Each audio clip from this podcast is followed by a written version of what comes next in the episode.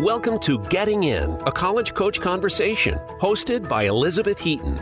On this show, the team of experts from Bright Horizons College Coach aim to demystify college admissions and finance. From choosing the right college, developing a payment strategy, creating a high school plan, and more. Each episode will help guide your family through the various steps of the process. Now, here is your host. Good afternoon, everyone, and welcome to Getting In, a college coach conversation. If you look forward to this podcast every week and you feel like you're getting really good information, we would love it if you would post a review on Apple Podcast. It helps other people to find us and helps other people understand what they're going to get if they do listen. So we would appreciate it. We have as I always say, a really good uh, show for you today. We're going to be talking about supplements. It is that time of year, and we're kicking things off by talking about Wake Forest supplement. So if you're thinking of applying, we have some good thoughts on what they're asking you to write. And then for all artists out there, we're going to share what you need to know about applying to visual and fine arts programs. But before we get to that, FAFSA, I'm sure this is top of mind for a lot of people. And my colleague and former financial aid officer at Southern New Hampshire University, Alex Bickford, he's here and he is going to talk to me about the FAFSA. Hi, Alex. Hi, Beth. How are you? I'm good, thank you. When I emailed you about this yesterday, I said, I swear this is the thing that comes up the most frequently.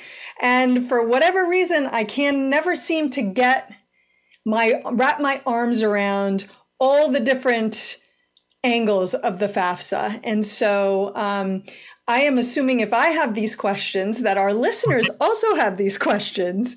Um, so I'm going to jump right in. Very first question for you, which is what even is the FAFSA? What is it? sure, absolutely. So uh, the FAFSA, it stands for uh, free application for federal student aid. That's the, the term. What it really means for, for families is that is your gateway to applying for need based financial aid at the vast majority of colleges out there. So if you're looking to apply for need based financial aid or have your students or even yourself at some point take on student loans, this is kind of the starting gate of that. Right. And I think you just mentioned something key, but we will get back to that. Uh, I think the very first thing that I do want to mention so, this show is airing right at the end of, or close to the end of September. Uh, and the FAFSA is going to become available in October. When do families file it? When do they need to get this completed and sent out to the colleges? So it depends on the family uh, I would say for the vast majority of families who, once again, are looking for need based financial aid, uh, I would say prior to November 1st. So, especially if you're applying early action or early decisions, colleges are going to require the FAFSA and possibly the CSS profile that I know we're talking a little bit more about on future episodes. Uh, but they're going to require both those forms likely by November 1st. So if you do it prior to November 1st, you're going to meet or beat any of the college's deadlines uh, that are out there. Now, one thing I would say is don't do it October 1st. Don't do it October 2nd. Maybe don't even do it October 3rd. uh, there are glitches that kind of work themselves out. The system gets overrun with families that are in there working on this process. Give it a week, let the system calm down a little bit, work out its glitches, and then go back. Okay, I think that's really excellent advice. I'm going to just little shout out for when you're submitting actual applications, give sort of similar advice around not waiting until the last day. So while glitches may have worked themselves out, you also don't want to wait to the last day, possible because a lot of other people are waiting till the last day, which creates additional glitches. So right, just exactly. shout out for that. Um, all right. So, getting back to the thing you mentioned right at the beginning um, families who are looking for aid or perhaps want to take out some loans. So, that leads me to the bigger question, and we do get this question every year. You tell me it has to be the most commonly asked financial aid question. Maybe I'm wrong, but I would guess this is one of, maybe one of, and yeah. that is do you file it even if you're not going to qualify for aid or you don't think you'll qualify for aid? Yeah, so you mentioned that it's difficult for you to wrap your head around this topic. Uh, yes. And part of the reason is is because this advice changes almost every year, seemingly, mm. uh, because the policies within colleges change every year, seemingly. So the general rule of thumb is that most families should fill out the FAFSA form. Uh, the families certainly who are seeking aid or seeking loans should. Uh, Yes. Aid especially should. Um, if you're looking for just merit or if you're looking for just loans, the question is do you need to file it in the very beginning uh, or does it make sense to wait? So, for families who are seeking merit aid only, a lot of it has to do with the colleges that they're applying to. Right. So, the vast majority of colleges out there do not require the FAFSA or the CSS profile to be considered for merit aid. However, last year especially, this had shifted a bit. So it used to be the vast majority and almost all didn't require it. And now there are a few more popping up that do require it. So uh, my concern with saying a blanket statement, no, you don't need to fill it out, or you Yeah. just can wait. Uh, uh, it could be one of those, you know, 20 schools out there that are now requiring it for merit purposes. So my best piece of advice is if you're concerned, if you're looking for merit aid, to certainly research the schools. Uh, Yep. Go to the school's financial aid page, see if it's required uh, for the merit process, or fill it out as a safety precaution so you're not missing any opportunities uh, that you may have missed otherwise. Right. And I and anyone who's listened to this podcast for any amount of time knows that we almost never make blanket statements because we can not make them because that'll be the one time there'll be an exception to the rule. But I think this is a good example of the fact that there is generally an exception to the rule. And I do want to also hit on one of the things that you said because I'm going through this process this year as well. We're not sure if we're going to qualify for aid. Um, I don't think we're going to qualify for aid. However, I know my my son is going to probably work on campus and we also might want to for a variety of reasons take out a loan, a federally subsidized mm-hmm. loan. And I can't do he can't get work study and I can't do the loan unless we fill out the FAFSA, correct? That is correct. Absolutely. Those federal programs, this is the kind of, once again, the gateway to qualifying for those. So, Beth, in your situation, and then in family situations like yours, there may be a question of, okay, uh, there's always the thought of, well, if I apply, if I do the FAFSA, am I going to be considered that I'm applying for financial aid? Yes. And may that hurt my admissions uh, yes. chances? And so, certainly, you can speak to this uh, as well as I can. Uh, but there's a couple of things to remember. So, and I'll let you handle kind of the common app side of this. Uh, Sure. from, from my perspective, you can always let the college know once you've filled out the FAFSA that I am not seeking, we are not seeking need based financial aid. We are Right. seeking only merit based aid and the opportunity for federal work study or federal student loan program. Right. So if you're concerned about the admissibility decision there uh, on those kind of need aware schools, uh, which means schools that consider the family's ability to pay uh, in this process, uh, you can let the school know that that I'm not considering uh, need based financial aid. Right. And that's pretty simple. It's a box. You either check the box you're applying for aid or you check you check yes, you check no. Pretty straightforward. I think the other thing too, and I did not work at a school that was need, need aware, but some of my colleagues have. And one of the things that we've talked about is the fact that um, filling out the FAFSA and even saying that you're going to apply for financial aid regardless, if your um, forms, if your FAFSA shows that you have certainly more than enough income to afford that school, no one's going to it doesn't really factor. The the key there, if they're need aware, is they are the financial aid office. And Alex, obviously, you could talk to this piece. Is looking at that and deciding how much need the student will have. Typically, at those need aware schools, it's a very small percentage of the students who might end up tipped out of the class because, and in this case, it's typically because the need is so great that they have don't have the funds for that student or they can't fund that many students with that much aid. But maybe you speak to this a little bit more because you are the financial aid expert. Yeah. So, so there's a couple of things that are happening there. So, uh, the one thing to think about here, and I think a lot of people get a bad taste in their mouth when there are need-aware schools out there, but we have to remember schools don't have unlimited budgets. They can't Right. fully fund the need of every student who's going. Most schools, some can, right. but most schools can't. Right, exactly. So the concern there is if the school isn't able to fund everybody's need to what they're eligible for, the school has to make decisions on who they want to fund, who they don't want to fund, but also who, if they accept and yes. don't fund, will end up with a much larger burden of student loan debt uh, mm-hmm. if they attend that school. So they're trying to make a decision of maybe this student can get an education elsewhere at a lower cost than us, that that school may be able to afford them more of the aid that they're eligible for than we can. So you're right. It only impacts the students who are probably towards the bottom of the, the school's acceptance yes, class. Yes, that's key. Students who have much greater need uh, than other students may uh, have. And then there are schools where basically you can apply for aid, you could have high need, and they will admit you and not give you the aid you need, right? That's called gapping. So yep. in those cases, if you've applied and they want you, they're going to take you regardless of whether they can fund you. So then there's that other piece, right? Right, which is leading, that's exactly it. So it's kind of the double edged sword. Do you want to be accepted and not get the aid that you need to really make the college affordable? Or do you prefer to be denied outright so they've made the decision for you? Right. Uh, and, and so it's kind of that double edged sword because it does lead to families considering, geez, this was the top choice school. Uh, is this something we stretch for? Are we able to? Are we going to take out more loans than maybe we would have otherwise uh, to pay for this school because it's their dream?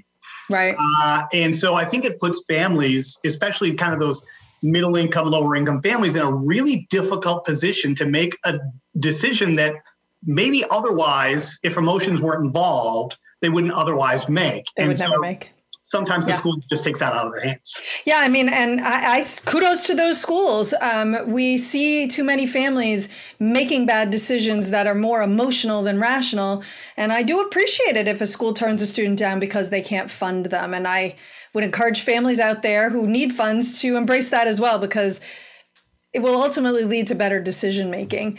This does lead me, though, to Alex to um, to ask that question around you know, what do you say to families who could use some aid, are opting not to complete the FAFSA before they apply because they're they don't want the decision to, you know, well, we need aid. We don't want them to know that. We want to get in, and then we're going to file the FAFSA.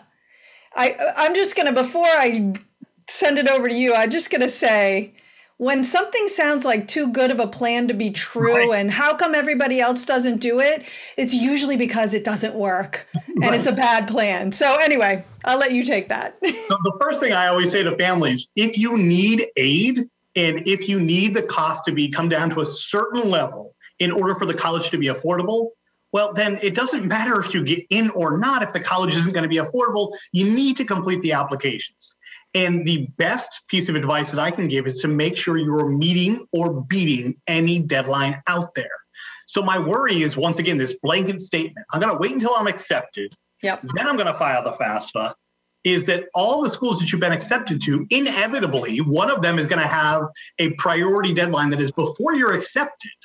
Uh, yep. And you're going to miss out on some really good opportunities there. Yep. Uh, so it's generally not a good piece of advice to wait because you might get those acceptances in March and their priority deadline could have been November 1st or December 1st or January 1st. And once again, you don't want to miss those deadlines. So, right.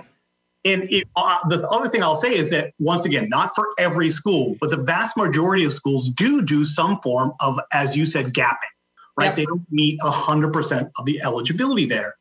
One way to increase the eligibility you may have or increase or decrease the gap is getting in by that priority deadline, yeah. not missing that priority deadline. Uh, so uh, I always am of the at, at the advice that if you're questioning it at all, you should probably do it. Yep. Uh, and maybe you don't do it in future years. Maybe you don't need to. But the freshman year, for the freshman year, do it and do it by November 1st. Right.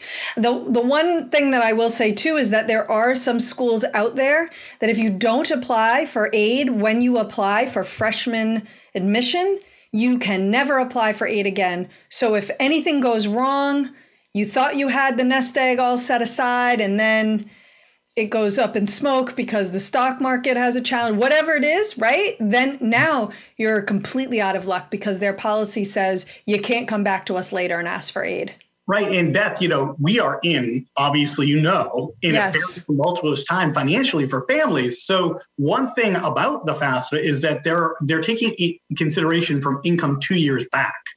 Right. So when you're looking at two years back, a lot has changed in the world in the last two years. Yes. Uh, income has changed drastically in the last two years. So while you may have been fully employed back in 2020 and you may have been doing very well financially back in 2020, you know, the last year may have really not been great for you. Uh, mm-hmm. Uh, and you might be eligible now. So the financial aid appeal process is really important. And the first step of that, once again, is you've got to get the financial aid forms in to be considered. Right. Okay. So we have established if you need aid, if you think you might want to take out loans, federally subsidized loans, if your student is going to do work study, if your financial situations potentially could change in the future while your child is still in college, if those apply to you, you should be filling out the FAFSA. Is there any time that you would say a family should not complete the FAFSA? So, the only family that really shouldn't complete the FAFSA is a family that the schools that they're applying to either do not offer merit uh, or do not require the FAFSA for merit. That family does not need and will not need to borrow federal student loans and their financial situation is stable to the point where they don't foresee in the next four years a likely circumstance that they're going to need assistance. Right. Then that family is of the the closest that I would say to yeah you probably don't have to fill it out right now uh, maybe we can wait and see or maybe you don't have to fill it out at all that would be the closest Right, right. But, you know, for all the reasons we've laid out, there doesn't seem, there's really no downside to completing the FAFSA. Um, you know, so all right. Uh, I'm feeling I literally, as you are talking, I am thinking I want to send this segment out into the world, the world of our colleagues, the world of my families that I'm working with, because I think we've answered all the questions that come up. And I, is there anything I've forgotten, or have we basically covered it? I think surrounding this topic, we've covered. I'm certainly okay. there's much more, but yes. okay. So next week, Alex will not be here, but one of my colleagues will, and they're going to be talking about the CSS profile, which is a second set of financial aid forms that are required at some schools.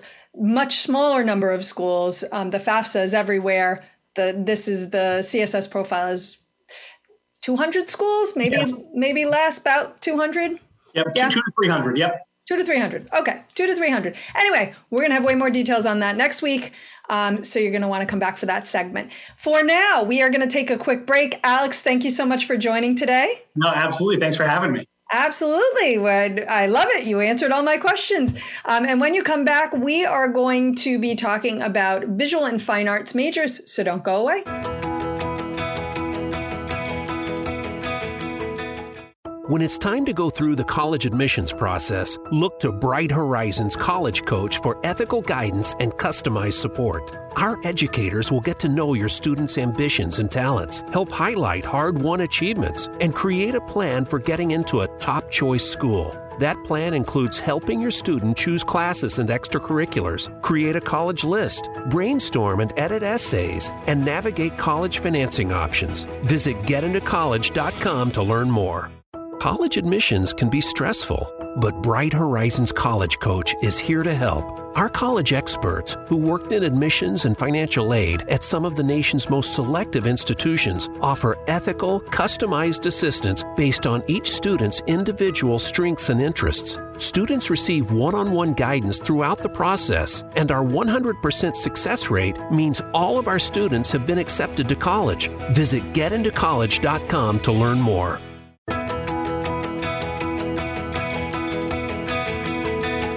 You are listening to Getting In, a college coach conversation. To submit a question for an upcoming listener Q&A segment or to suggest an idea for a future segment, please send an email to gettingin.voiceamerica at gmail.com. Now, back to the show. Welcome back to Getting In, a college coach conversation. Uh, we are talking about applying for visual and fine arts program uh, programs. And joining me today is my colleague Julia Jones, who's a former admissions officer at Brandeis. Hi, Julia. Hey, Beth, how are you? I'm good, thank you. When we were preparing for today's segment, Julia said to me, I'm not really an artist, but I've worked with a number of students applying to art programs. I would just beg to differ. Julia is an unbelievable knitter, and she also creates these amazing Christmas cards every year. So, Julia, with all due respect, I consider you an artist. I, I don't okay. think you should downplay that. well, thank you. Thank you. I think crafter or maker, I, I would probably go with. But yeah, that sounds uh, good. I do no crafting. I do no making. In my mind, that's art. So uh, I'm sticking with it. Okay. Back to the task at hand. Um, so I think the first place probably to start are the different college options that are available to students who want to pursue something in the visual and and or fine arts. So can you talk to us a little bit about the different types of programs that are out there and available to students? Sure, sure. Yeah, and I think that's that's usually where I start when I work with a student who may have an interest in doing something in, in visual arts or design. Um, is to really think about like what what what experience do you want? You know, there are different types of schools. There are you know the art schools, schools that really are kind of what I would call specialty schools. They really focus in on um, on art, um, and that's really all they they do. So, you know, mm-hmm. different, and, and they all have different um, elements of art. There are so many different uh, disciplines within that too. So it's a big umbrella, but, you know, it can include everything from um, fine art or studio art to architecture, um, fashion design, uh, product design, and, and, uh, um, and even some, you know, graphic design and, and even game design too. So, right. Um, so I think, so there are definitely schools and schools that you probably have heard of, schools like, you know, Rhode Island School of Design or Savannah College of Art and Design um, uh, Maryland uh, College Institute of Art. Uh, so there are definitely, you know, art art programs, and for students yes. who are really focused and that's what they want and they want to do, and they they know for sure, and that's not going to likely um, change. That could be a great option. Um, and then there are really amazing art uh, majors and programs in art and design at more traditional kind of four broader four-year institutions you know schools that um, that may offer a great business program or great engineering or arts and sciences but also do have often a separate school of art and design um, that that students can do. So it, it, gives you a little bit more flexibility if you want to study other things if you decide midstream that you want to change your major or want to change your mind. So i think there's there are definitely pros and cons to both to both uh, paths. Right, right, exactly. And I mean, I think of a place like Penn where there was a, a fine arts major, there was an art major that you could do at Penn, but you know, portfolio wasn't really part of the process necessarily. It wasn't required. And really, you just had to be strong enough to get into Penn. It was less about that versus, you know, an art only school where the only thing you were going to study there was going to be art or even architecture. Again, at Penn, no portfolio, but at a place like Cornell, there's a whole school of architecture and a portfolio is required there. So a lot of different options as you as you know and a lot of different ways to study art. It's not just painting and sculpting. Like you said it's product design game design fashion design right? So many different um, when people think about yeah. art and i think sometimes when parents think about paying for their student to study art in school i think what i would love to highlight here is that there are a lot of different ways you can be involved in art and a lot of them pay really good money um, you know yeah. you don't have to be the starving artist in a studio so um, well speaking of portfolios because this is obviously a big part of applying for this type of major at the schools that require portfolios What's some advice you can give here to mm-hmm. students? Yeah, I mean, I think that I probably the biggest advice is start early you know, and I think that's that's advice we give for a lot, in a lot of ways, in a lot of reasons. But it is it's starting early. Um, you know, your portfolio is meant to be a reflection of who you are as an artist, how you've grown over, and so you know, it's obviously something that you want to be working on, not necessarily a month before the applications are yes. due. I don't think that's even possible. Um, so you know, starting early, you know, get advice. You know, when I work with students, um, I'm not a, a, trained artist, let's just say, so I'm not. I've never put together a portfolio. I don't, and so um, you know that that's not my what I'm helping them with, but I tell tell them, you know, you have people in your world that can help you with this. You know, most many students are usually taking art in school. Um, AP art usually is focused on building that portfolio. Um, right. So you know, connect with your teacher. Um, if you have other artists that you've worked with, um, art teachers outside of school, those are great people. They know you as an artist. They can help you, you know, to put together what you put together your portfolio and, and tell you what might be lacking, what what you might need to do. So, um, right. yeah. Um, and and so just general, can you walk us through what you see or what you have seen as kind of the general requirements for a portfolio in terms of number of pieces, that kind of thing? Yeah, I, it really does vary from school to school, but I think a general portfolio usually is somewhere between 12 to 15 pieces. Mm-hmm. Um, and, and they should be kind of reflections of, you know, of who you are as an artist. Um, you know, maybe, di- you know, what media do you work with? Um, you know, maybe how you've grown. So different pieces th- that show the diversity of your style. Um, you know, ideally they should show you as an individual too. So, uh, if you're not, you know, they should reflect, I mean, some of them will probably be from um, your art class, mm-hmm. but they shouldn't all be things that you've done in class. I think they should set you apart in some way, kind of in the same way that when we talk about the, you know, the the written essay for mm-hmm. most applications, you know, that should be a little piece of who you are as a person, and think of your portfolio as a way to really show who you are as an artist. Um, and you know, it may be that you're really passionate and focused in one or one or two media styles, and that's okay. Or it might be that you, you know, you've really experimented, and so um, so there's no right or wrong. It's just really what's going to be your best things that you're most proud of, but that are also going to give you, um, you know, really show show your growth and development as an artist. Right, and of course, if they're interested, they should be looking at the portfolio requirements on their individual schools of interest because each one might have some unique thing that they specifically want. And to your point, you really can't leave this stuff to the last minute. Um, I wouldn't think. I don't know. I'm not an artist, so I don't think you could sit down though at a canvas and bang something out in an evening and say this is really representative of, of what I'm capable of. No, and, no, yeah. it's not. And I think that you know, it, it mean it doesn't mean that you know you can't have some original pieces that you're working on for you know for that, but it is yeah, it's not something you want to be doing you know a few weeks before even or you know or or earlier or sooner rather. Um, so I mean, I think that, and there are definitely some schools that have specific requirements. You know, mm-hmm. there are mm-hmm. two colleges that I've worked with students who applied to. I mentioned Rhode Island School of Design, um, Parsons in New York City. They both have kind of almost like an assignment that you mm-hmm. have to do, um, and they're pretty in depth. Um, you know, Parsons it's called the Parsons Challenge, and they they ask for not you know a, a, a, a original piece from something uh, from your portfolio, like a corresponding to a theme and then they want to see the development. And then there's writing that goes with mm, it too want yeah. you to write about about the process. Um, risd has a similar thing where they um, they have they give you different words that and you have to kind of create an original piece and they want to see the prep work the progress. So um, again not something even looking at it i'm like wow it's it's intense and it's not something i think you could you know really do uh, you know in just a day. It, it definitely takes some time and and actually with that top of mind, what in your mind is probably the most important piece of getting this process right? I mean, I think and it's it's very similar to what we talk about in general for you know for any uh, program that you're applying to. Organization crucial, yep. crucial, yep. crucial you know, um, I, one of my students from this past year who's starting at University of Michigan in their design program, you know, she applied to a reasonable number of schools. You know, by mm-hmm. reasonable, I think we had we her list was about ten schools, mm-hmm. evenly balanced. She followed yep. followed my advice and did right thing.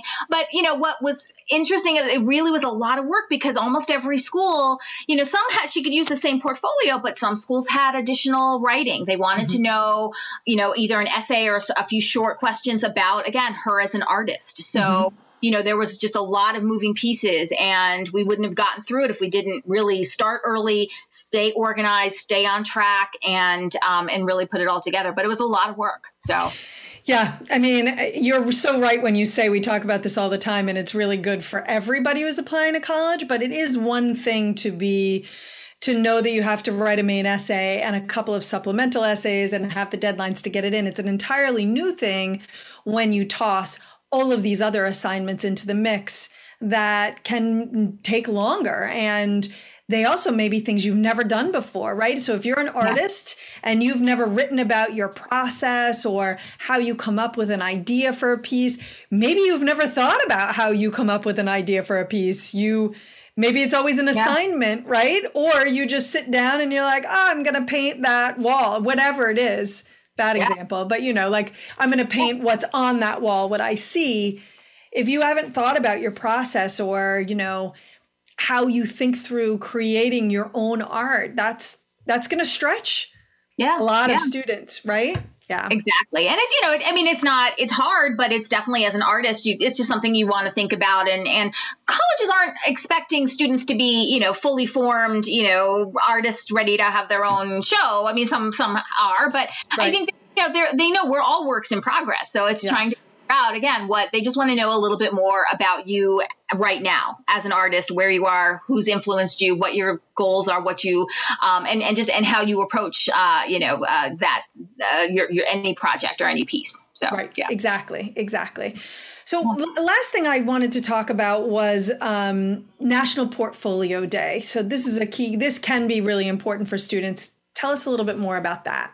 Yeah, it's a grouping. There's, I think, about a hundred, over a hundred schools that are a part of it. It's they do um, uh, events around the country. They do virtual events too, um, and it's an opportunity, as I mentioned earlier, get help. You know, have people look at at your portfolio to look at your, um, you know, what you've put together before you submit it. And so it's it's it's kind of like a college fair, but for art mm-hmm. schools, and you can you know set up a, t- a time to talk to. So if you're applying to um, to RISD, if you're applying to SCAD, if you're applying to Michigan or or Cornell, you can, you know, you can go there and they will take a 15 minute look at the admissions officer who, who works for that program will give you some pointers and tell you, you know, maybe what, you know, what you need to add or what your, how your portfolio looks. So um, right. can be really, you know, and it's a great way to show your interest and, and, you know, I would treat it kind of like a little bit of a mini, interview, if you will, but it really has a purpose beyond that, where it really can help you um, to understand what they might be looking for in a portfolio and give you some opportunity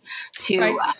uh, to get to improve it. Yeah. Right, exactly. And what a brilliant opportunity because there typically is no opportunity for you to show up at a place where 100 schools are there. You could show them your essay and say, hey, what should I be working on here? Um, so, and that's probably a good thing, but that I digress. A, a hundred yeah. different colleges just went, oh my God, the idea of doing that, right? I can't even imagine. but the art feels like maybe that would be a little bit easier to, to address. Um, so yeah, absolutely something to take advantage of. I, something else, if you don't see the school you're interested in has a portfolio day, you could request a meeting with someone in the art department. That's something that you could always ask for. And if they have someone available, and you could bring your work and they might be willing to give you a, a quick assessment of it i you know can't promise that but if you're going to be visiting schools they're open and they're uh, you know open to visitors it could never it, I don't think it will ever yeah. hurt to at least ask the question. Absolutely. And it's again, it's it's kind of like, you know, you're you're touring if you were an engineering student, you'd be touring the engineering facility. You're going to probably want to see the facilities and the studio and everything. So if you are or even if it's virtual and you and they're doing, you know, so if you have an opportunity to connect um, over, you know, over Zoom or over uh, you know, even over the phone, it's hard to do that over the phone, but I think, you know, either way, trying to really um, you know, to get them to take a, a quick look or even talk about what they might be expecting in a portfolio. I think that will really, really help. Yeah, and absolutely. And I think the last thing I would say too is for parents out there or students too who are sort of thinking, well, I love art, I'd love to study art. What am I going to do with it when I graduate? Another thing that you could do is talk to them about, you know, where do students go on from here? What, where are they working? What companies hire them? What kinds of jobs are they doing? So that you can wrap your brain around what the opportunities will be and if those sound like interesting ones to you. Yeah. And I think also even art specific art schools that may not necessarily have, you may think, oh, well, I, I want to study business or get an, a handle on that. Um, you know, a lot of art schools, that's part of their curriculum too. They're really helping students. You know, they know that you can't just, they're not just going to let you out in the world with an, with you know some amazing art and some amazing talent with not you know without the practical skills. So um, right. I have a student at Savannah College of Art and Design, and she um, you know was doing product design and yeah took a, quite a, a, number of marketing and, and you know classes that really helped her from the business side of, of things too. So right, right. Yeah. Which so something to look for when you're looking at these programs is what are they combining with the art that will help you be prepared, like you say, to to go out into the world ready to do this for a living rather than something you're going to just do in a studio. So, Julia, thank you so much for joining today. I really appreciate it. Thanks for having me. Absolutely. All right, we are going to take a short break. And when we come back, we are talking about the supplements for Wake Forest. So don't go away.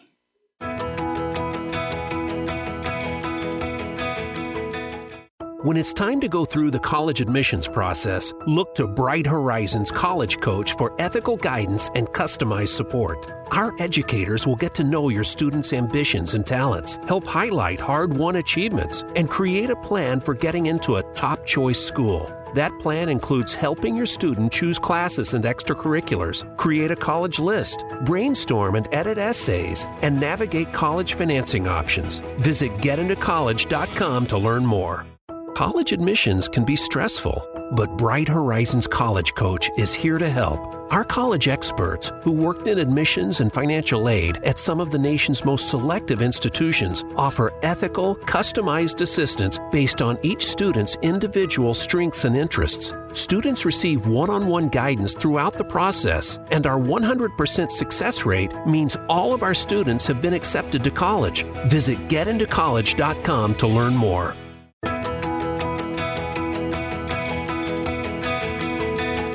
You are listening to Getting In, a college coach conversation.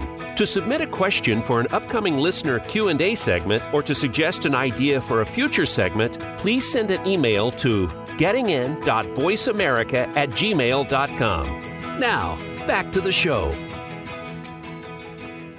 Welcome back to Getting In, a college coach conversation. It is that time of year where seniors are working, or when, excuse me, seniors are working on applications and with applications come supplemental essays. What are those, you may ask? Well, the Common Application is wonderful because you write one main essay and it's used for all of the schools on your list, but then individual schools may also have some essays that they would ask you to write. Uh, and those are called supplemental essays. And I am excited to welcome my colleague who um, used to help us produce this show uh, and now uh, just joins us as a guest, which is wonderful. And uh, Christine Kenyon. And Christine is a former uh, admissions officer at Babson College, and she also was a student interviewer and scholarship reviewer at um, both UNC and Duke. Hi, Christine. How are you? Hi, Beth. I'm great. How are you? Um, good, thank you. So, we're kicking off the supplement uh, supplemental essay segments with the supplements for Wake Forest.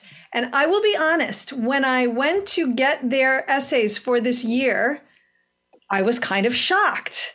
So, Wake Forest traditionally has had somewhere in the range of eight to nine, and I apologize if anyone from Wake Forest is listening, but I think it was eight to nine essays, mostly short, that students had to write. And every time I had a student who was applying to Wake Forest, I would think, oi, this supplement is so long. And I did have students who would sometimes decide not to apply.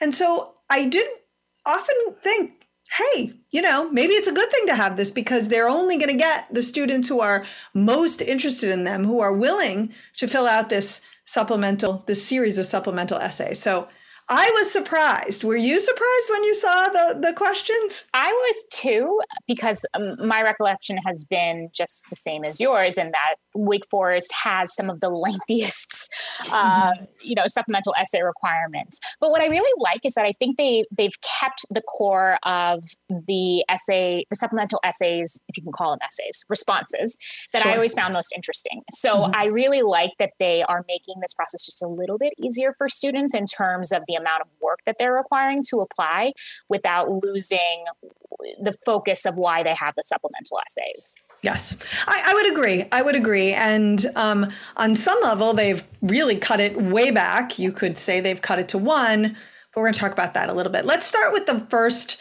uh, one that they're asking for, and it is pretty straightforward. How did you become interested in Wake Forest University? Feel free to tell us about any contact you had with Wake Forest that was important to you.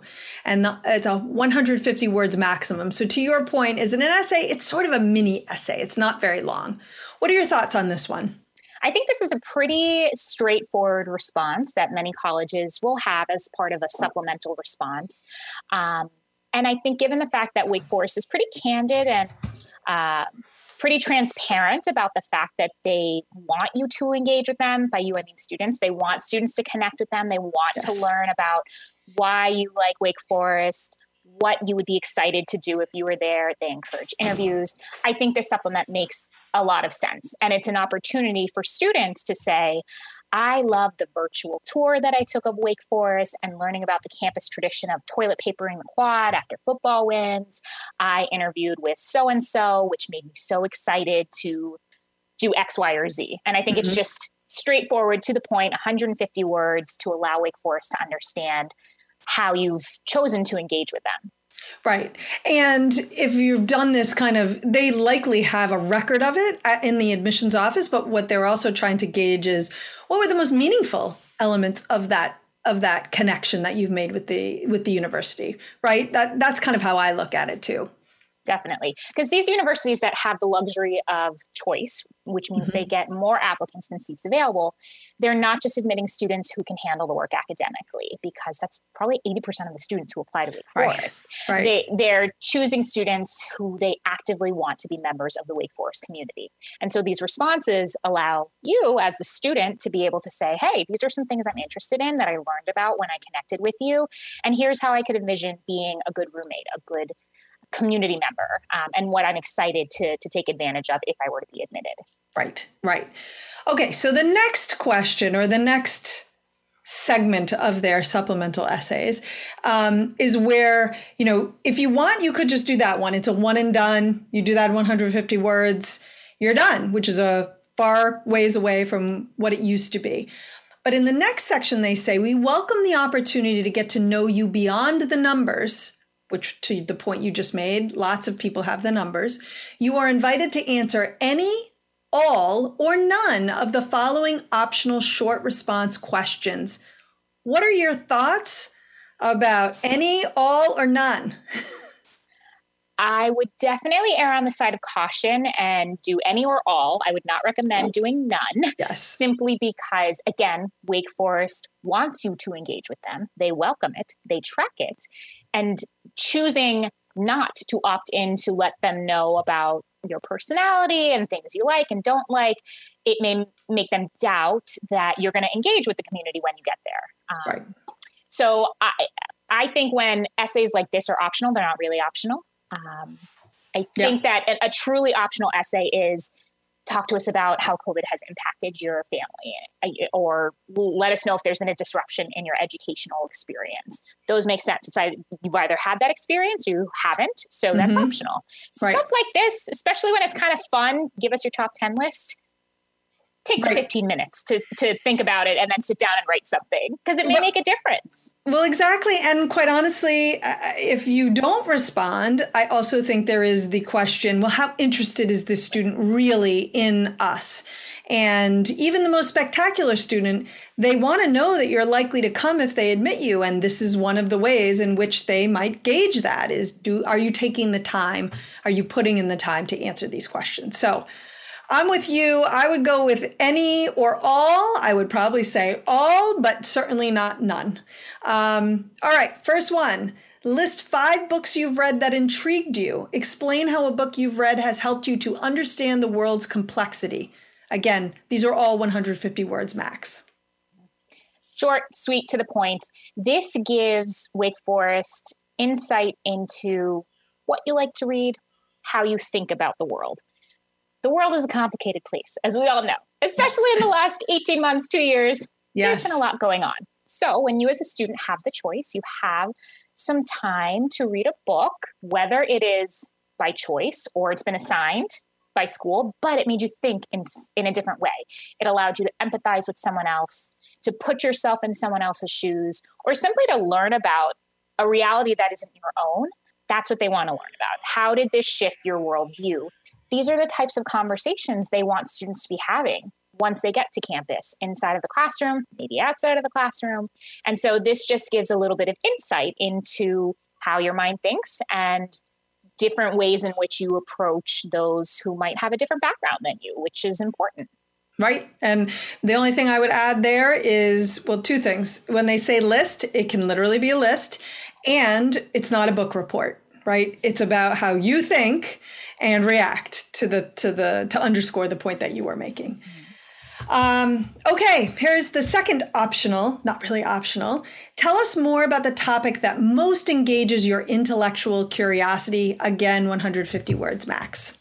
So I've really honed in on the intellectual um, curiosity piece of this. Uh, I was lucky enough to tour Wake Forest and spend some time on campus back in the fall of 2019 before the world changed. Yes. Um, but it was really helpful because a lot of what the admission counselor talked about in the information session, a lot of what the student discussed on the tour, and kind of snippets of conversations I overheard when I was getting coffee, uh, had to do with research. It had to do with um, things of an academic nature that uh, Wake Forest is particularly proud of. They really emphasized how they always have Rhodes Scholars, they always have people receiving these grants to do incredible research. They were opening up some sort of new science center right in downtown there.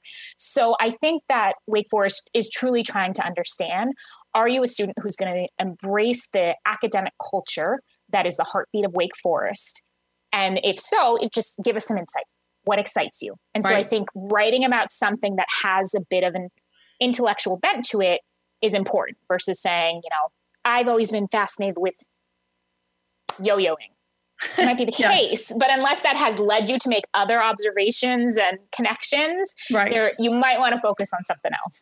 Well, right. If yo-yoing takes you to exploration in physics, which has led you to an interest in majoring in quantum physics, awesome right? But if yo-yoing is just that, it's a great way to get outside and I have fun with my friends and I have a group of people and we all yo-yo together, that is a great example of and we try to think about how to do a better job of it, but you never mention physics, you never bring the intellectual element in, that probably doesn't work, right? For this one. Um, okay, let's go to the last one, possibly my favorite one. Um, and this is again optional, but not really. Give us your top 10 list and its theme. Maximum of 100 characters each. That is different. 100 characters is not the same as words. Generally, that may include spaces, and it's, I I believe I haven't worked on this specifically on the Common App, but you will have 100 characters for each of the items on your top 10 list. Right. And it's a list again. So this should be something kind of fun. Again, gives insight into your personality, how you like to spend your free time.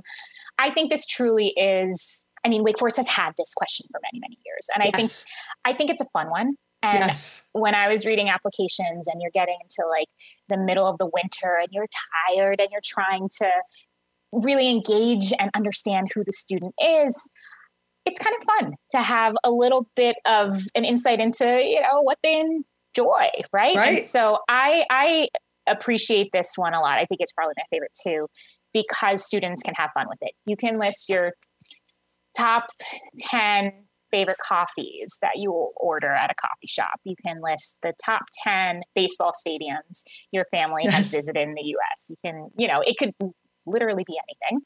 Um, and I think it's just fun. You know, I think it's an opportunity to show your personality and again, engage with the Wake Forest community because they're looking for students who see this essay and they're like, oh, that's kind of fun. Right, right. And if, you know, I think, I always think about when I'm working with a student who's thinking about this and nothing comes to mind for them, I think, well, what are the things, those quirky things, right? Like, oh, you love ice cream. How about? Your top 10 ice cream flavors? How about your top 10 ice cream parlors that you've ever visited? Um, how about your top 10 ice cream toppings that you could do, right? There's so much and that, but you do want to make sure, obviously, that it relates to you, that it's sharing this quirky little part of your personality. I worked with a student once who was really fascinated by weather. She didn't apply to Wake Forest, but based on the conversations I had with her, if she had and she had said, I don't know what to write about, what are you thinking? I would have said, How about your top 10 cloud formations? Because she was sort of like obsessed with that.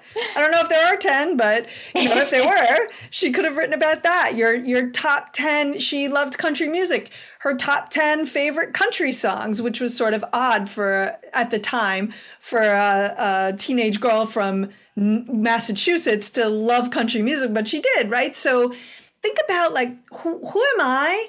Who do and I I would say that this is this is advice that I give to every student when they're starting to work on supplements. who are you to the people who know you best? What are they what are those quirky weird things that they know about you? Fun things. Those can be really nice things to bring out in supplements if you get the opportunity. And to me, this is a perfect opportunity to do that. I agree. I like to think about what my answer would be, and it changes from Yes. year to year. Right now, I think my my list would be top ten reasons why Halloween is the best holiday, or Okay. fall is the best season, something Sure. to that effect. Um, and I'd list all the reasons why because I love the fall. I love Halloween. I adore living in Massachusetts and seeing the leaves change colors. But it's a pretty big statement to say that Halloween is the best holiday of all of them. Right. So, you know, it would just be kind of something fun that both me as a writer, I think I'd enjoy writing, but also me as an admission counselor reading would be kind of fun to, to explore as well. Well, and I do love that, and I like it also because it's a little bit more unique. And I would encourage if if a student was thinking, "Oh, that fits me," that ra- almost rather than fall, the Halloween one is the better one because it's the more unique one, right? I think about what I would write. I do the same thing, and part of me is like, "Oh, I would probably do like my top ten favorite books." Well. I mean, geez, anybody can do their top 10 favorite books. I am telling them that I love to read and I have a top 10 list of books, but they've already asked me about the books. So, you know, maybe I would do something quirkier like top 10 movies that were made from books that are better than the books they came from. Or, uh-huh. and I would put at the very top of the list The Notebook, which I found unreadable, but the movie is awesome. Probably because, you know, you got Ryan Gosling and you don't have Ryan Gosling in the in the It book. does not hurt. He does Right. not hurt. Exactly. But, you know, things like that, like how do you make it really specific to you? That is the key to success for for this one and then actually for any of the supplements that you're going to work on when you're going through this. Um, Christine, thank you so much for being here today. I really appreciate it. It was such fun. Thank you for having me. Absolutely. All right. Um, for those students who are saying, well, I'm not applying to Wake Forest, are you going to talk about other schools? Indeed, we are. In fact, um, next week, we're actually going to be talking about the uh, supplements for the University of Chicago. And if you have, if you are applying to University of Chicago and you've checked those out, you know that they are quirky. So you probably are going to want to come and hear that conversation. I'm not hosting, Sally is hosting with the added benefit that Sally used to work at the University of Chicago in admissions, so she can provide some additional insight. So I think that's one not to be missed. Um, we're also going to be talking about the CSS profile. Today we talked about FAFSA. The CSS profile is another really important element to the financial aid process at many schools, two to 300 of them. So you're going to want to hear that. We're also going to be talking about reporting test scores. Should you report? Should you not report? With so many schools being test optional, I would say that this is a question we are being asked over and over and over again. I would love to tell you this is going to be the definitive answer. Uh, whether or not you feel that way, I don't know, but we're going to do our best.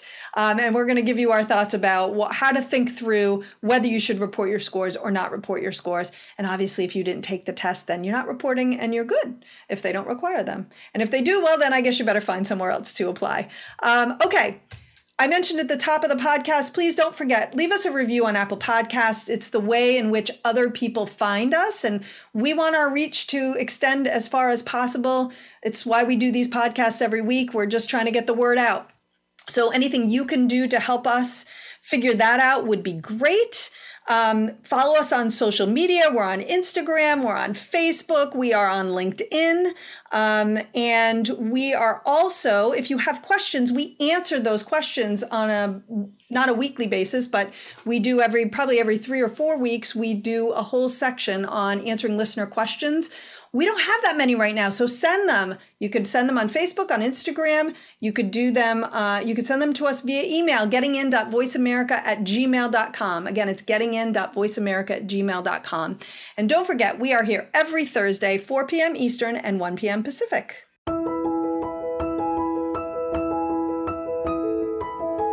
Thank you for tuning in to Getting In, a college coach conversation, hosted by Elizabeth Heaton and the team of experts at Bright Horizons College Coach. Join us again next Thursday at 1 p.m. Pacific Time, 4 p.m. Eastern Time on the Voice America Variety Channel. Have a good week.